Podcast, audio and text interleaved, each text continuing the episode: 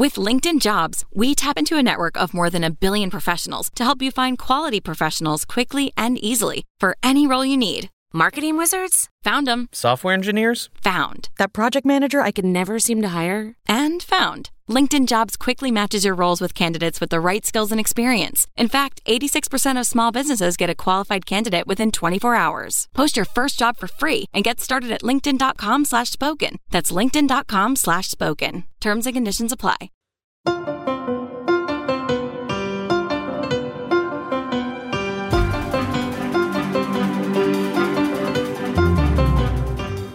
Welcome back to Hashtag Sisters in Law with Kimberly Atkins Stohr, Joyce Vance, and me, Barb McQuade. Jill is off on one of her wild, exotic adventures around the world, but we can't wait until she comes back so we get to hear all about it. But today we will be discussing the mess at Mar a Lago, the latest in the January 6th investigation, and this week's affronts to the First Amendment. And as always, we look forward to answering your questions at the end of the show. Um, but, you know, before we dig into it, can we just take a moment of appreciation for Serena Williams? Have you guys caught any of her matches this week? She's had two. I, I watched Monday's match and I thought, wow, that that's it. What a, a, a fantastic finale. What a show. Because she was facing the number two in the world on Wednesday. So I didn't Yeah. watch because I thought she might lose. And then that was, was even better. Did you guys watch any of those? I have been watching. I am such a fan of Serena Williams. I have seen um, some pretty good sports performances in my life. I'm lucky enough to have seen, you know, Jordan play live at the Palace of Auburn Hill- Hills, and I saw Pedro Martinez on the mound at Fenway Park. But there has never been an athlete mm-hmm. that is as mesmerizing, just so good as seeing Serena Williams at the US Open, which I did get the chance to do years ago. I'm so glad that I did.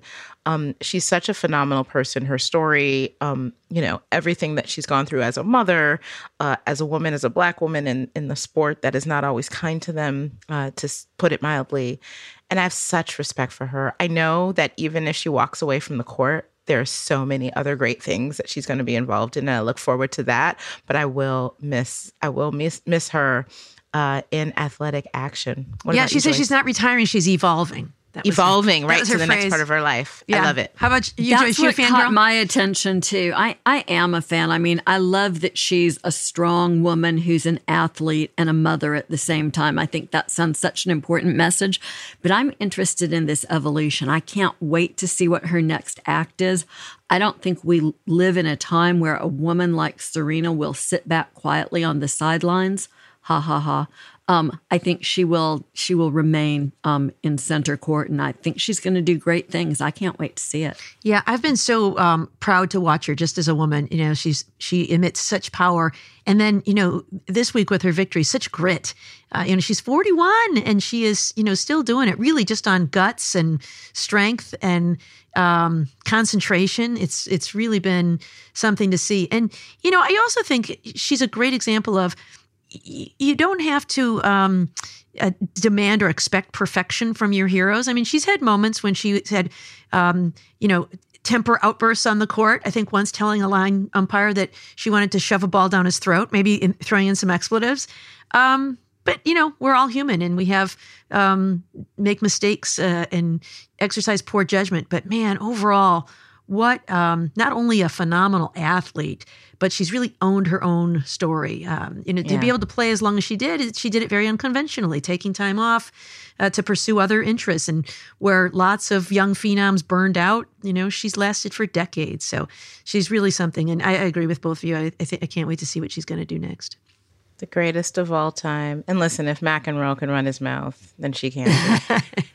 Amen.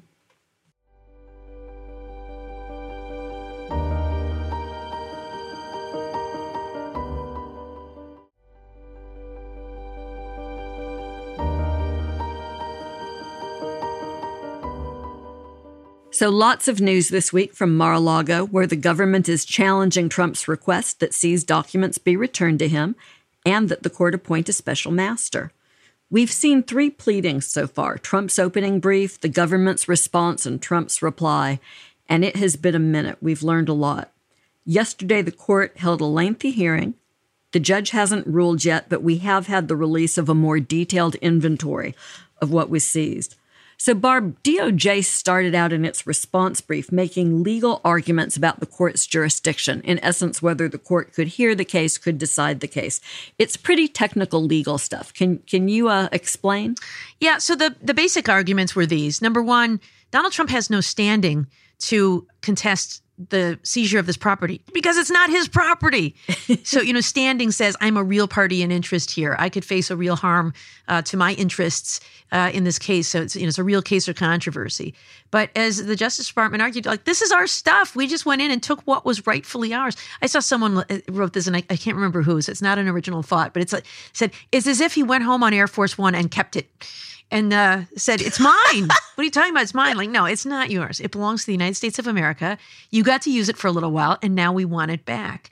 So, standing was the first legal issue. The other is um, this idea that, you know, under Rule 41, you can request um, return of property, but you can't challenge constitutionality, which is one of the things he did.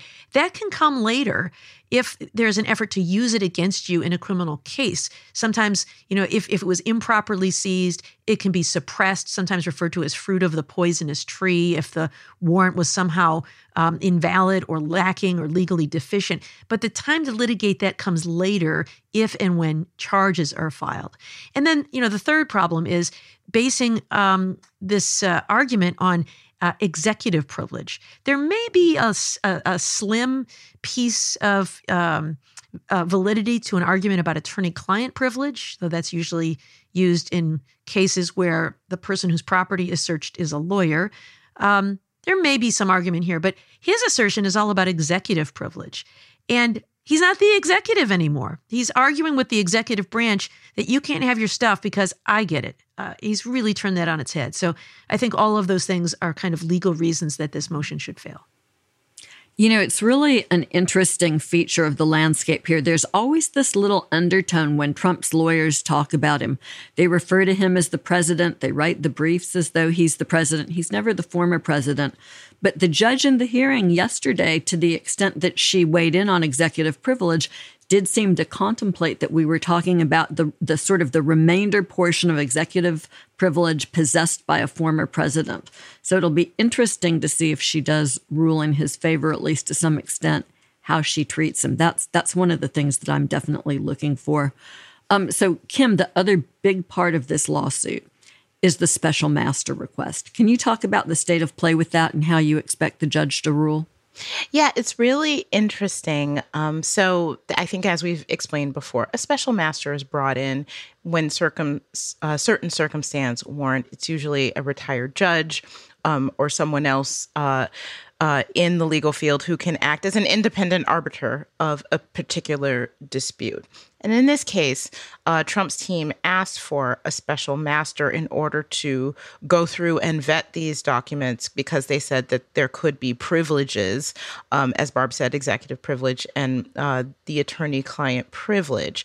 I didn't. I thought that this was a this was a, a goner from the start. I thought this was a terrible argument for a lot of reasons. But the judge in the case, before all of these filings, it's important to note, before Monday's filing, had indicated that she might appoint one. And on one hand, I can see it. This is a very high profile case. It does involve a former president, and so perhaps there was a sense that having a, a, an independent arbiter of this issue might be good for the purpose of uh, maintaining public um, trust in this entire process. And I, I, don't think that that's a minor argument. But in this case, there are so many reasons why I think that this request should fail. And I was surprised that the judge even said that much. One, the if the purpose of this is to vet these documents for potentially privileged uh, information, the Justice Department already did that. They did. They had somebody do that. They flagged uh, documents that they said could potentially be covered by attorney-client privilege, even though, as Barb said, they the Trump team didn't even ask for that.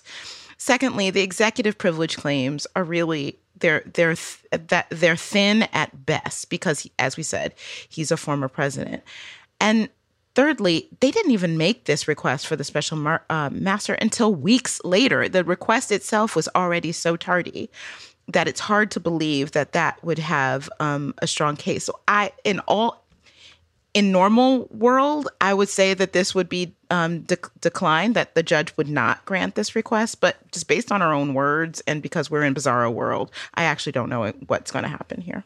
And it's also worth noting that the DOJ opposes it because they said that it could just be a delay tactic. And whether it is or not, delaying this investigation can pose a serious risk to national security. On television today, former Attorney General Bill Barr said that there was no need to appoint a special master in this On case. Fox News, he said that. I mean, when you have lost Bill Barr, right, you are in deep trouble. But the judge has shown some willingness to do this. So I, I think this is going to be interesting to watch. She said that she could rule um, really at any time. So we'll see if uh, she's going to ruin the Labor Day weekend or not. But Barb, we don't know how she'll rule. We're still going to have to wait on that. She did, though, release this updated inventory of items that DOJ seized during the search. Did you learn anything new from that? And do you think it'll impact the overall case? Well, yeah, I, I think, um, you know, there are a couple of things. One is, I guess this was written about before, that, um, you know, documents were inter, intermin- commingled, I guess is the word, with things like newspaper clippings and magazine articles, which really, I think, demonstrates a um, a very reckless way to store them. But even more importantly, they found empty folders with classified banners or empty folders with labels that said um, return to staff or military aide, and they're empty. Uh, I think I think that creates two really significant issues. One is where is this stuff? I mean, is it gone or is it just loose in the boxes? Has he has he sold it? Like where is it? Um, that's really really alarming that there's classified information that's out there uh, and we may not even know where it is. So that number one was very significant. I also think it really increases the stakes and the likelihood of criminal charges. Um, you know, if you give credence to what Jim Comey said back at the time when he recommended no charges against Hillary Clinton, he said that you know he and the FBI had kind of scoured the history of the cases where people were charged. And although Hillary Clinton and Donald Trump both, I think, have technical violations of some of the classified handling statutes, what Jim Comey said at the time is charges are typically not filed, and no reasonable prosecutor would file charges unless one of the following aggravating factors was present. And it was uh, willful um, violation of the law, um, storing the materials in such a way that it, it risked exposure, uh, disloyalty to the United States, or obstruction of justice. I think with this revelation, um, we hit probably three out of four of those. Um, it to me really makes it far more likely that charges will be filed because I just don't see how you can decline charges. I, you know, it it it, it invites a um, a sideshow, uh, a circus, an attack, a danger, but I just don't see how you just let this go when the violation is so blatant and and now so dangerous. Well, Kim, how about it? That really is the big unanswered question here, right? Will there be charges? Won't there be charges? Will anyone else get prosecuted? We know that now some of Trump's lawyers appear to have exposure because they certified that everything had been returned. How far along do you think prosecutors are? And do you think that they've made up their minds already? Yeah, I I don't know. I, I echo everything that Barb just said as to the point um, if you ask me whether he should be prosecuted, I personally think it's four out of four of those factors, not just three out of four. I was going to say that. and um, I, I think, again, in a normal world, that that's exactly what would happen. But I've been proven wrong so many times when I'm asked to predict what could likely happen. And he's evaded. I mean, what's remarkable about Donald Trump is that he has re- evaded responsibility just think about all the things two impeachments, the Mueller investigation, so far in the January 6th investigation, and now this. He has invaded responsibility time and time again. And I find it really hard to say, oh, yeah, they're definitely going to prosecute. I mean, I, I just don't know. I find it fascinating the point you made about the attorneys, because increasingly we are seeing in these situations that attorneys, sometimes attorneys who if you'd asked us about them 10 years ago, would have we may not have agreed with their politics and we may not have, you know, seen eye to eye with them, but we would have not we would not have doubted that they would have upheld their um, oath as officers of the court and, and acted in a responsible way in furtherance of, of their clients' interests. You see them get caught up once they get into Trump world in a way that leaves them open to um, potential civil and criminal liability in a way that I just find gobsmacking. But the end that that's a long way to say I don't know. I don't know. I hope so, but I don't know. What do you think, Barb?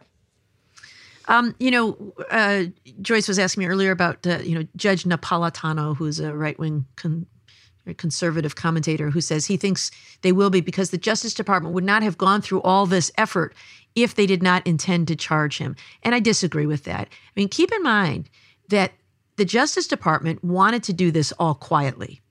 It was Donald Trump who announced that there had been a quote unquote raid at his home, at his beautiful home, um, because the way he plays defense is to go on offense and to try to suggest that there was something wrong about this. I think the Justice Department went in to get its documents and it was going to take it one step at a time. And in fact, they were incredibly patient with him, first asking voluntarily, then using a subpoena. And we don't know uh, how, but somehow they got wind that there were still documents there, even if they're after they attested that there were no longer documents there. And so they used a search warrant, and sure enough, there were like 30 boxes of documents there. And so I don't know that their plan all along has been to charge. It may have been we just want to go in quietly, we just want to get these documents back. But now that you know Trump has made such a cause celeb of it, I don't know how they avoid charging because I think you have to worry about the appearance that the law is not being applied uniformly to various people. Um, you know, I know they're going to think very carefully about charges, but I think Trump himself may have invited charges by fighting this so publicly. But I don't think the decision has been made. Um, we don't know what's behind those redaction bars. There could be some really egregious conduct. It could be some very benign conduct. Whatever it is, it indicates how those how it was DOJ knew that the documents were there. So I think they take these things one thing at a time. They're going to investigate people. Um, I think why he had them matters a lot um, what he did with them, if he's done something with them, all of that matters. You know, to Kim's point, we've watched Trump avoid responsibility so many times when really smart prosecutors like Barb McQuade could look at the facts and the law and say, yes, this is a case that I would indict. And because we've had that experience with Trump more than once, I think it's done a lot of damage to the rule of law and to people's perception of how credible the rule of law is in this country. So, to the extent that Merrick Garland is committed, and, and I believe him, I take him at his word, I see indication every day that his primary goal is to restore the rule of law and people's confidence in the Justice Department then I think that you're right, Barb, when you say it becomes a very difficult situation. I'll tell you what the appellate lawyer in me worries about, but I think that there's plenty of room for DOJ to get around this and it's the admissible evidence problem, right? You always have this in a case that involves classified material. As a prosecutor, you've got to negotiate with the intelligence community to see whether they're willing to let you um, have any of the classified material declassified so that it can become admissible in court, or use some of the other procedures for letting the jury see classified material and, and using it in court. But it is always a really big struggle. But, you know, I read into the fact that they were willing to go ahead and search Mar a Lago some sort of an acceptance that if it got to that point, that they would have to prosecute, that they had to be willing to do it if the evidence trended that way. Otherwise, I'm not so sure that you do the search, that, that you go about it in that way. In any event, I think none of us has a great crystal ball. Um, we'll have to wait and see, like everybody else, but this may ultimately end up being the most pressing question we have as we go forward.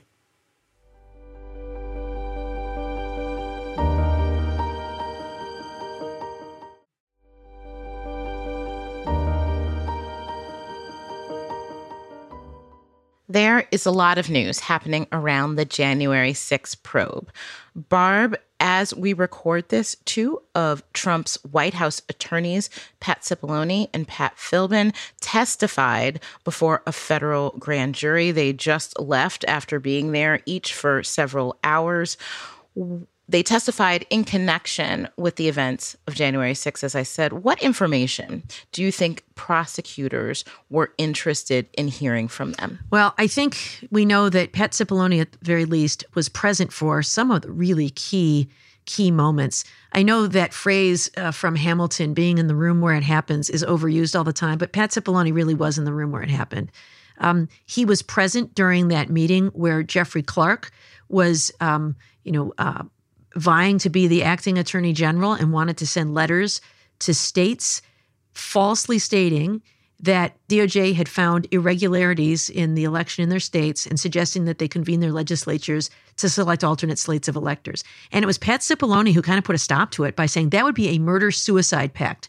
And everybody who touched it, including all of us, would be incredibly harmed and damaged by that. And that's kind of what put an end to it. So, you know, what happened there in that room, I think would be fascinating to hear about. We also know he was at that meeting in December, December 18th, um, where um, Sidney Powell was there and Trump was thinking about appointing her to be a special counsel, um, where uh, uh, Rudy Giuliani was in the room. They were talking about seizing voting machines. Uh, and Cipollone again kind of shut the whole thing down. And after that meeting was when Trump sent out that that tweet about, you know, be there January 6th, we'll be wild. Um, and then, of course, on January 6th itself, he was the one who told Trump, "You got to say something. You know, we're all going to have blood on our hands. You've got to stop this." Um, and uh, was one of the people, you know, begging him to um, uh, say something to get people to go home. So I think all of those things, and they tie together a lot of different threads.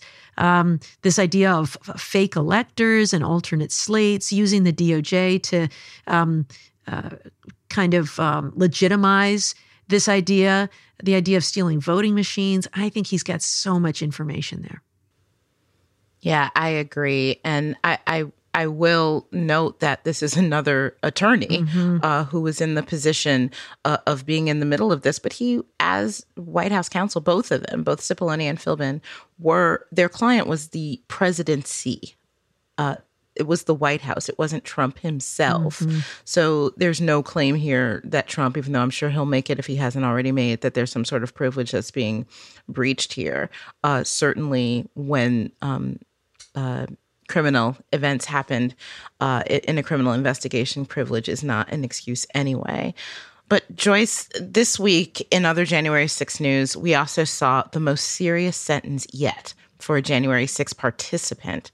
10 years in prison for a former NYPD cop who attacked Capitol Police officers with a flagpole, ripped the gas mask off of another police officer. Really uh, appalling stuff.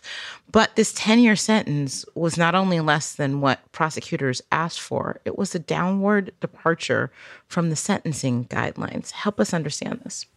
Yeah, so I at first this seemed very troubling to me, but the more that I parsed the facts, the more I understood what Judge Mehta was doing and and not as disturbing maybe as it looks on its face. The government had asked for a sentence of 17 and a half years that was the low end of the guideline range. We know that although there are statutory sentences that are set, in reality, defendants in criminal cases are typically sentenced based on this formula in the sentencing guidelines, which looks at a lot of factors, including the defendant's uh, prior criminal history and also their conduct in this instant offense. So this was following a trial, and DOJ still requests the low end of the guideline range far more than any other defendant has received so far in this case, but very serious conduct. And the judge is influenced by a couple of factors, including this defendant's many years of service in the military and law enforcement, and decides to depart downwards. And I don't love that, quite frankly. Um, as a prosecutor. I feel like someone who's had experience in law enforcement and the military should perhaps have appreciated the consequences of their conduct more. But when you think about the number, the 10 years itself, that's a heavy sentence. That's a sufficient sentence to achieve some of the underlying goals of the criminal justice system, to, to achieve goals like punishment and incapacitating a dangerous man to keep the community safe. 10 years, I think, is a sentence that will deter others, and hopefully it gives this defendant some opportunity for rehabilitation. So, when you take all things on balance and the fact that the judge wanted to make sure that he didn't impose a sentence that was really out of sync with the kind of sentences that other similarly situated defendants were receiving, it makes a lot more sense than it did at first blush.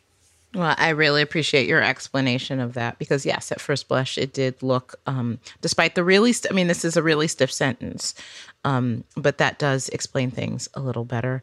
Uh, so, we also know of another new arrest made in connection to the January 6th probe.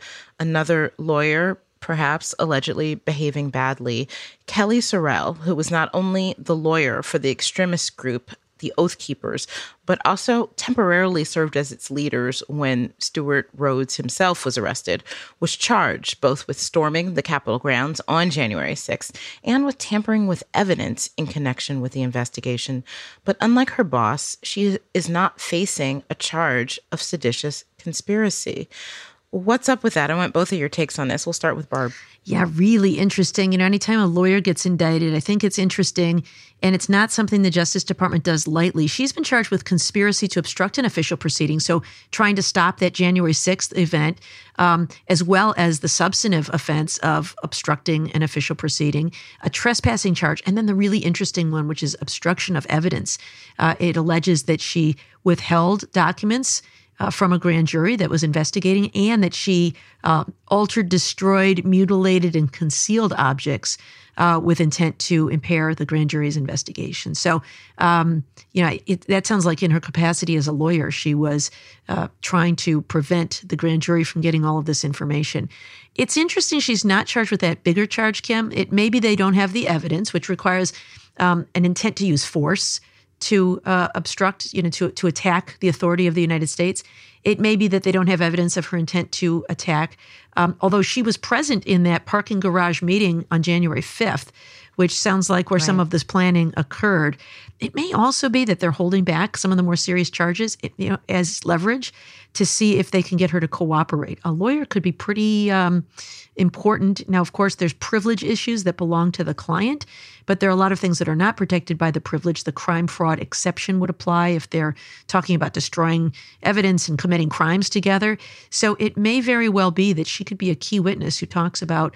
Um, you know how this plot occurred and helped to obtain convictions against Rhodes and others which I still think are all a pathway to inviting, uh, indicting Trump in his inner circle. Yeah, Joyce, what do you think?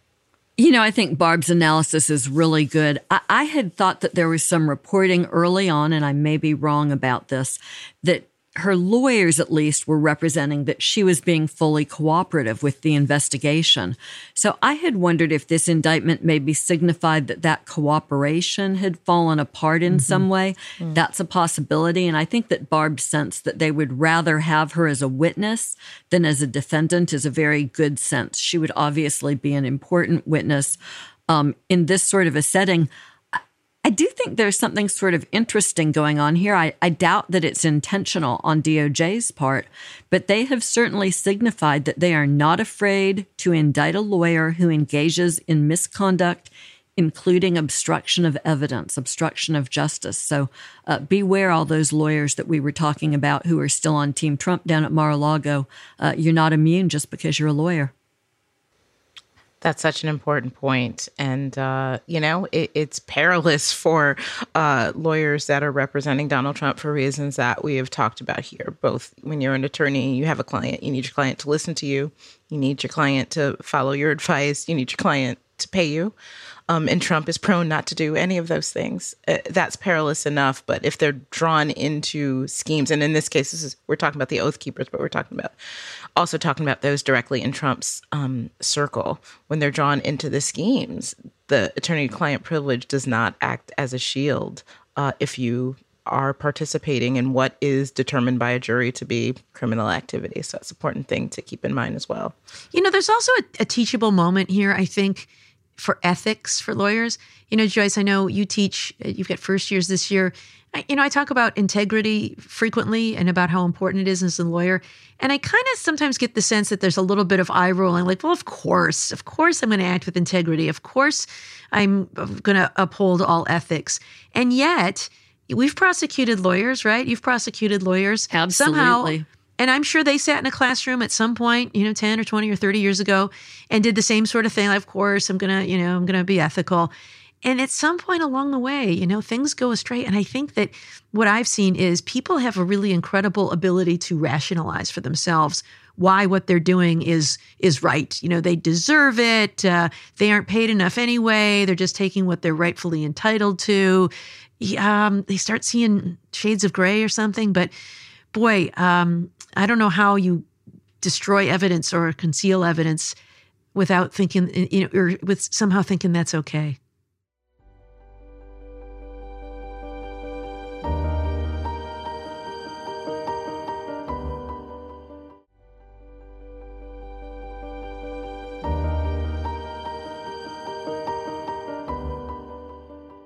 Well, this week's news had some interesting First Amendment implications. I know all of us are strong advocates of the First Amendment. Um, and we had some issues that arise that I'm curious to ask you about. First, Joyce, let me ask you about this memo that was issued by Attorney General Merrick Garland that prohibits non career DOJ employees from attending political rallies or fundraisers. Um, first, what's a non career employee? So these are folks who are appointed by the president. These are the political appointees who um, are not building their entire career at DOJ like the career folks. They come in with an administration. Usually they leave at the end of it. And so, what are your thoughts about this? Do you think this in any way violates their, you know, their First Amendment right to free assembly, to, you know, to show up? They're told you can't go to a political rally, you can't go to a fundraiser. What are your thoughts on that? You know, that's really the long-standing rule at DOJ, right? Uh, you could, uh, for instance, go if you were engaged in what the department characterizes passive participation. You could maybe stand in the crowd at some sort of a political event. Garland wanted to make this really clear, and I, and I think he's done the right thing here. He doesn't want to hear any stories in the press about one of his political appointees who, on the eve of the election, is at an event for a senatorial candidate or, or something else, and have that muddy up the waters about this department's commitment to conducting its business in an apolitical fashion. I don't think it runs afoul of the First Amendment for a couple of reasons. First off, the First Amendment typically bars the government from making a law that prohibits your speech or assembly rights. Well, here it's sort of a contractual deal. What, in essence, the department does is it says if you want to be a political appointee here, you have to agree to abide by certain rules. And those rules are consistent with the Hatch Act, which was largely ignored during the Trump administration, but actually prohibits, in large measure, political activity, partisan political activity by folks inside of the department. So, look, I don't have any problem with this decision at all. I will say, Barb, and, and you may know this story. My husband Bob was running for the Alabama um, State Supreme Court to be Chief Justice while I was U.S. Attorney. And so I went to the department to get advice about what I could and couldn't do in that campaign setting. And David Margolis, who was then the ranking um, career official at DOJ, sent me back this really lovely memo saying, look, you know, you can go to fundraisers, but you can't ask people to donate money to Bob. You can't accept money, but you can just sit there. And I went back to David's office and I said, David, this is the wrong opinion. I don't want to have to spend the next day going to these dinners. And I was hoping you'd tell me no. So um, he did though. He he graciously wrote me a second, far more restrictive opinion and and spared me a lot of um, interesting evenings. I think. Yeah, you know, I, I actually I didn't go to anything when I was U.S. attorney because I was you know hyper paranoid about making sure I wasn't doing anything inappropriate. But it was kind of nice, wasn't it? People like hit you up for fundraisers, like ah, sorry, can't can't do it. Kim, what are your thoughts? Why do you Can't why do, do you suppose Merrick Garland entered this order now? Because I think it goes a little further than um, some of the things we'd seen before. I think it's it's it, it's true yeah. that the policy was like that, but it wasn't so obviously stated in a memo that was issued to all employees in an election year. Well, uh, Attorney General Garland is clearly concerned about the investigations that are ongoing, particularly those involving Donald Trump, being misconstrued as a political exercise as opposed to a law enforcement one.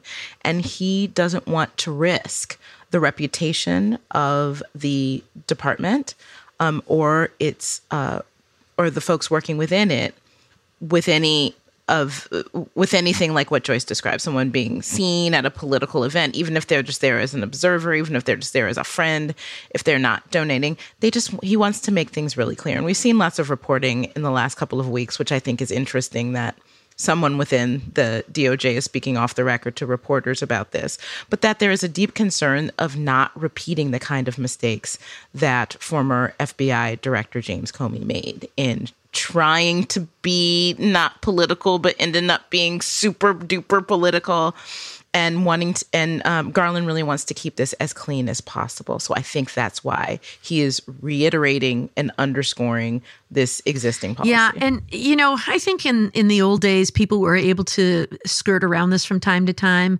without any negative consequence. But I think we just live in different times. You know, with social media and all kinds of things. Even if you are very innocently attending one of these things, somebody's going to take a picture of it and try to suggest that you're somehow, you know, a political hack and making decisions based on partisan politics. It's just best to to stay away. Well, let's move to another uh, First Amendment topic in the news this week, Kim. I want to ask you about this. There was this reporting that um, in Florida at the hearing where um, the lawyers were arguing before the judge about the appointment of the special master that the court um, turned off the Wi Fi and did not permit any tweeting, any blogging about what was happening. And so instead, we were getting these, you know, very patchy reports as reporters kind of ran in and out of the courthouse with um, updates. Um, what do you think about that? Is that is that a free press issue? Yeah, there was a lot of outrage uh, by reporters who were there, which I, as a reporter, can totally understand that happening. Um, but is there a free speech First Amendment issue here? My answer is no, for reasons similar to what Joyce pointed out in the fact that the DOJ is able to make rules um, about how its department operates that governs its employees. Similarly, so, um, courts, federal courts, are allowed to and are tasked with themselves making the rules about um, how information is transmitted by those courts. And some courts allow full access. They allow you to live tweet. They allow you to take recording devices in and basically do whatever you want. And others, like the US Supreme Court, don't. So I've covered the Supreme Court for a long time. You cannot take in anything more than a pad and paper. You cannot take in a phone. You cannot take in a recording device. You cannot take in an Apple Watch because they do not allow recording devices within the court. At one point, when there was sort of a tag team operation being done by one media organization where one would go inside the courtroom, then come out, tell someone else what was happening, and someone else were started live tweeting it, the press office made them stop or else they would have to leave.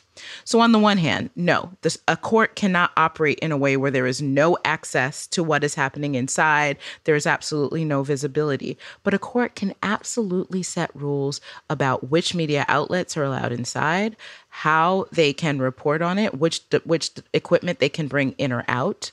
Um, in a way, and it, listen, sometimes it makes sense. I, I've not covered this particular court, the district court in Florida, but I've covered the US Supreme Court. And it's a small press chamber. And I can see if reporters are running in and out or if they're clicking on devices and it's echoing off the marble in the courtroom, it could be disruptive to the proceedings. Also, we know that the Supreme Court justices themselves want their opinions to speak more than whatever the live account is mm. of journalists. Now, that argument has lost some of its weight over the last two years when oral arguments are being streamed live, the, the audio to it is being streamed live, then the sky is not falling, but there's still not the disruption within the courtroom. So courts are able to set rules.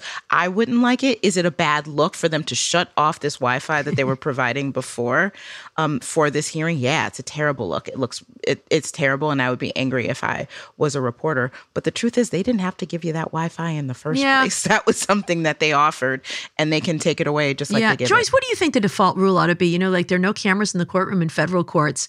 Um, and I get it. Kim just raised a really good point, I think, which is there are certain cases perhaps where, um, you know, there's a necessity of uh, avoiding real real time transmissions. But in general, uh, do you think it's a, a, good rule or a bad rule that uh, courts can prevent the live transmission of events. You know, in our court in Detroit, I was very accustomed to they had a press room down the hall. And so they weren't in the courtroom. They would get a live stream into the press room so that they weren't being disruptive and they could sit there with their laptops and they they live blogged. Yeah. And I thought it was a great service to the public because, you know, when you just read a recap at the end of the day, it's really hard to follow along. But they did a, you know, blow by blow of some of the big cases. And I, I think it was a real service to the public to be able to follow along even if they couldn't physically be in the courtroom. Yeah, so as you say, there are ways around the technological issues. There's a way to make sure that the quiet is maintained in the courtroom while the proceedings are going on. And if the federal judiciary wants the public to have confidence in it, then they need to become more transparent. There's there's a difference, Kim. I think you're absolutely right to point out between appellate courts and, and trial courts, and maybe different measure of um, just how you make the access work. But yeah. frankly, in a case like the one that went on yesterday, where there was a high level of national interest, something that the judge is undoubtedly going to have to acknowledge when she writes her opinion. I think keeping the public effectively out of the proceedings is a terrible mistake. It doesn't do anything to strengthen our institutions. I'm told that the reason she cut off the Wi Fi was because there was someone in the courtroom who was live blogging, you know, click, click, click, and that within the first five minutes of the proceeding, she shut that, that down and had the Wi Fi turned off. That seems sort of petty and vindictive and unnecessary to me. Federal judges have a lot of power. I think that they should exercise it wisely and in the best interests of the public, which, after all, is their employer. Absolutely. I agree with that wholeheartedly. It may not be a First Amendment violation, but it certainly is a lack of transparency that really undermines confidence in our institutions.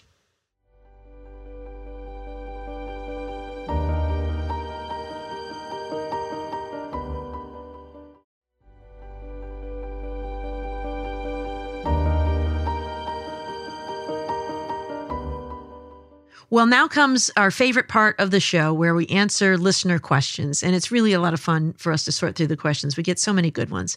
If you have a question for us, please email us at sistersinlaw at politicon.com or tweet using hashtag sistersinlaw. If we don't get to your question during the show, keep an eye out on our Twitter feeds throughout the week where we'll answer as many of your questions as we can.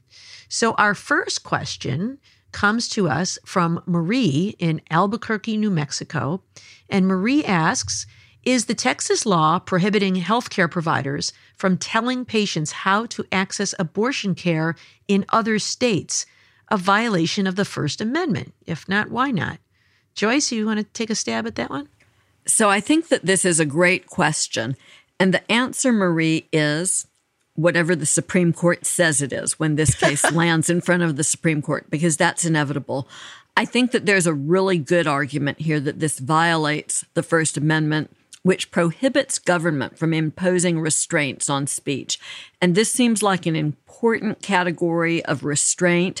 Um, you can imagine, right, what would happen if the state told doctors that they couldn't counsel patients about the existence or availability or functionality of Viagra um, certainly, men would not stand for that and would view that as a First Amendment violation. This is a far more core issue, in many cases, going to medical necessity and saving a, whim, a woman's life. So, because of the serious matter that's impacted by this, I think that we will see these lawsuits. And I would hope that they would be successful even with this Supreme Court. But frankly, they've dashed my hopes so many times that I don't want to even take on that prediction. All right, our next question comes to us from Stephanie in Greensboro, North Carolina. And she asks, Can you help me understand why we had so many documents printed on paper for Trump to remove or steal? In this day and age, is important information not stored digitally? Paper seems so old school. Stephanie, you are so right about that. Actually, much of the government's classified information is now stored on secure servers. There are uh, separate computer systems for secret and top secret information, um, and you have this, they're stored in SCIFs, These uh, special compartmented. I'm sorry. Let me start again. They're stored in SCIFs, uh, sensitive compartmented information facilities, and you have to read them on the computer in that room. And so I imagine that it's simply the convenience of printing these out for Trump to look at that is the reason they are on paper. Uh, I don't imagine Donald Trump would go into a SCIF and they'd set it up on a computer for him to look at. So they would print these things out. But as you've seen in some of these photos, what they would do is staple a cover sheet onto the document, and it must state the classification level of the content of the document. So you saw some that said top secret SCI, uh, sensitive compartmented information, uh, and that is information the disclosure of which uh, would cause exceptionally grave damage to the national security of the United States. So that cover sheet really is, you know, when I saw those, it was like it was radioactive. You know, you can only open it in a SCIF. and my gosh, put it back in the safe as quickly as possible because I don't want to drop this somewhere I'm not supposed to or leave it lying around. And so, you know, the idea that these documents are, uh, you know, in a desk drawer in Trump's office where guests come and go, and he's got his passport in there, really is crazy. So I think mostly yes, they're um, digitally stored, but I think they were printed out for his convenience. Thank you so much because I always forget what the F stands for in SCIF, and I feel like I need to explain it, and I'm always worried too because I can never remember. Facility. Facility. Thank you. There you go. I, I, was glad to hear you say that you had that sort of reaction to seeing stuff lying around because it made me twitchy seeing that picture yeah. with all of the classified yeah. covers. You know, I was the same way. It, I read and I immediately had it go back into the safe or wherever it needed to go. Um, just because we were so hyper careful. You know, you get a mm-hmm, briefing mm-hmm. when you get these clearances. I assume yeah. that Trump got this. Oh, they scare you to death, briefing. right? And it, it it doesn't just scare you; it also explains why the why carefully guarding the information is so important. And you sort of know that if you're reading the information, right? You're not looking at it thinking, I have no idea why this is classified. It's pretty obvious.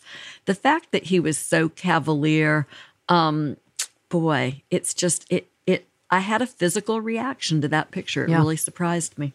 I mean, yeah. unbelievable. You know what it reminds me of? When I played um, uh, junior high basketball. I loved playing, but I wasn't very good. And so whenever somebody threw me the ball, I just wanted to get rid of it so fast. So, you know, I didn't dribble, I didn't shoot. It was just get rid of it as quickly as possible. That's how I feel handling classified information. Listen, I shred like mail that has my name and and birth date on it. Like I just eh, just having that information lying around somewhere, it's horrifying. It is. It is. Um, but his lawyers are saying it's it's just like an overdue library book, Kim. No. No different. No. Mm-mm-mm. It's different. It's different. No, this is not a tale of two cities. No. All right, and our final question comes to us from Tom, who asks, "Mustn't any judge recuse him or herself when a case comes before said judge that involves the person who appointed said judge? If not, why not?" Kim, what do you think? Yeah, that's a really great question because we do want uh, impartiality from our judges. So, if we're talking about federal judges, um, there are rules that govern when judges must recuse. And as we've mentioned, they cover all federal judges except when it comes to the Supreme Court, it's self administering. Um, so, they're really on the honor system. But it really involves things like financial disclosures. If they're ruling on a case involving a company in which a judge is, has investments or something like that, they would be required uh, to recuse. There really isn't the same thing when it comes to political ties. And in a way, it makes sense. We want our public officials to be held accountable uh, by the levers of government, including the courts and these judges. Federal judges have to be appointed by someone. So it really wouldn't make sense if a president or anyone else has a group of judges that whether it's because a senator voted to confirm them or a president nominated them, suddenly they cannot hear cases involving that person. It would create this kind of weird immunity. So instead, what we do is we trust that these judges will act um, with honor and ethics and their own accountability in handling these cases. And if they don't, there are uh, procedures by which they can be held accountable to. So that is why no, you you will see Trump appointed judges dealing with some of these cases, like in Florida, uh, that involve Donald Trump, and we really need the system to work that way, or else it would create these immunity pockets that would be um, really, really awful. Thank you for listening to Hashtag Sisters in Law with Kimberly Atkins Stohr, Joyce Vance, and me, Barb McQuade. You can send in your questions by email to sistersinlaw at politicon.com or tweet them for next week's show using hashtag sistersinlaw. Go to politicon.com slash merch to buy our pale blue tee, hoodie, and other goodies. And please support this week's sponsors HelloFresh, Thrive Cosmetics, Calm, Olive and June, and Moink. You can find their links in the show notes. Please support them as they really help make this show happen. To keep up with us every week, follow hashtag Sisters in Law on Apple Podcasts or wherever you listen. And please give us a five star review. It really helps others to find the show. See you next week with another episode. Hashtag Sisters in Law. You know, I, I miss when Jill isn't on the show, not only for her brilliant analysis, but then we get no stories about how I know. We were all business today. Neither one of y'all has ever been married by, you know, a, a tribe deep in the woods. Right. We haven't had dinner with uh, headhunters. you know, going on a spaceship or, uh, you know, I don't know what. I feel like there are still hundreds of stories that Jill has left to tell for us that I wait every week to, you know, with bated breath to hear. And my life just not is just not nearly as interesting as hers is. And, you know, when she's gone, it's like, oh, nobody nobody talked about, you know, filing a brief and, you know, while in an igloo in Alaska. I mean, I, I don't know what. What else has she done? I can't even predict it. I was going to say the one thing we can predict is she will come back with more stories, right? There's no way she's going on a trip like this. It's going to be great. We're going to have so much fun when she gets back. Yeah, African safari. What could possibly go wrong?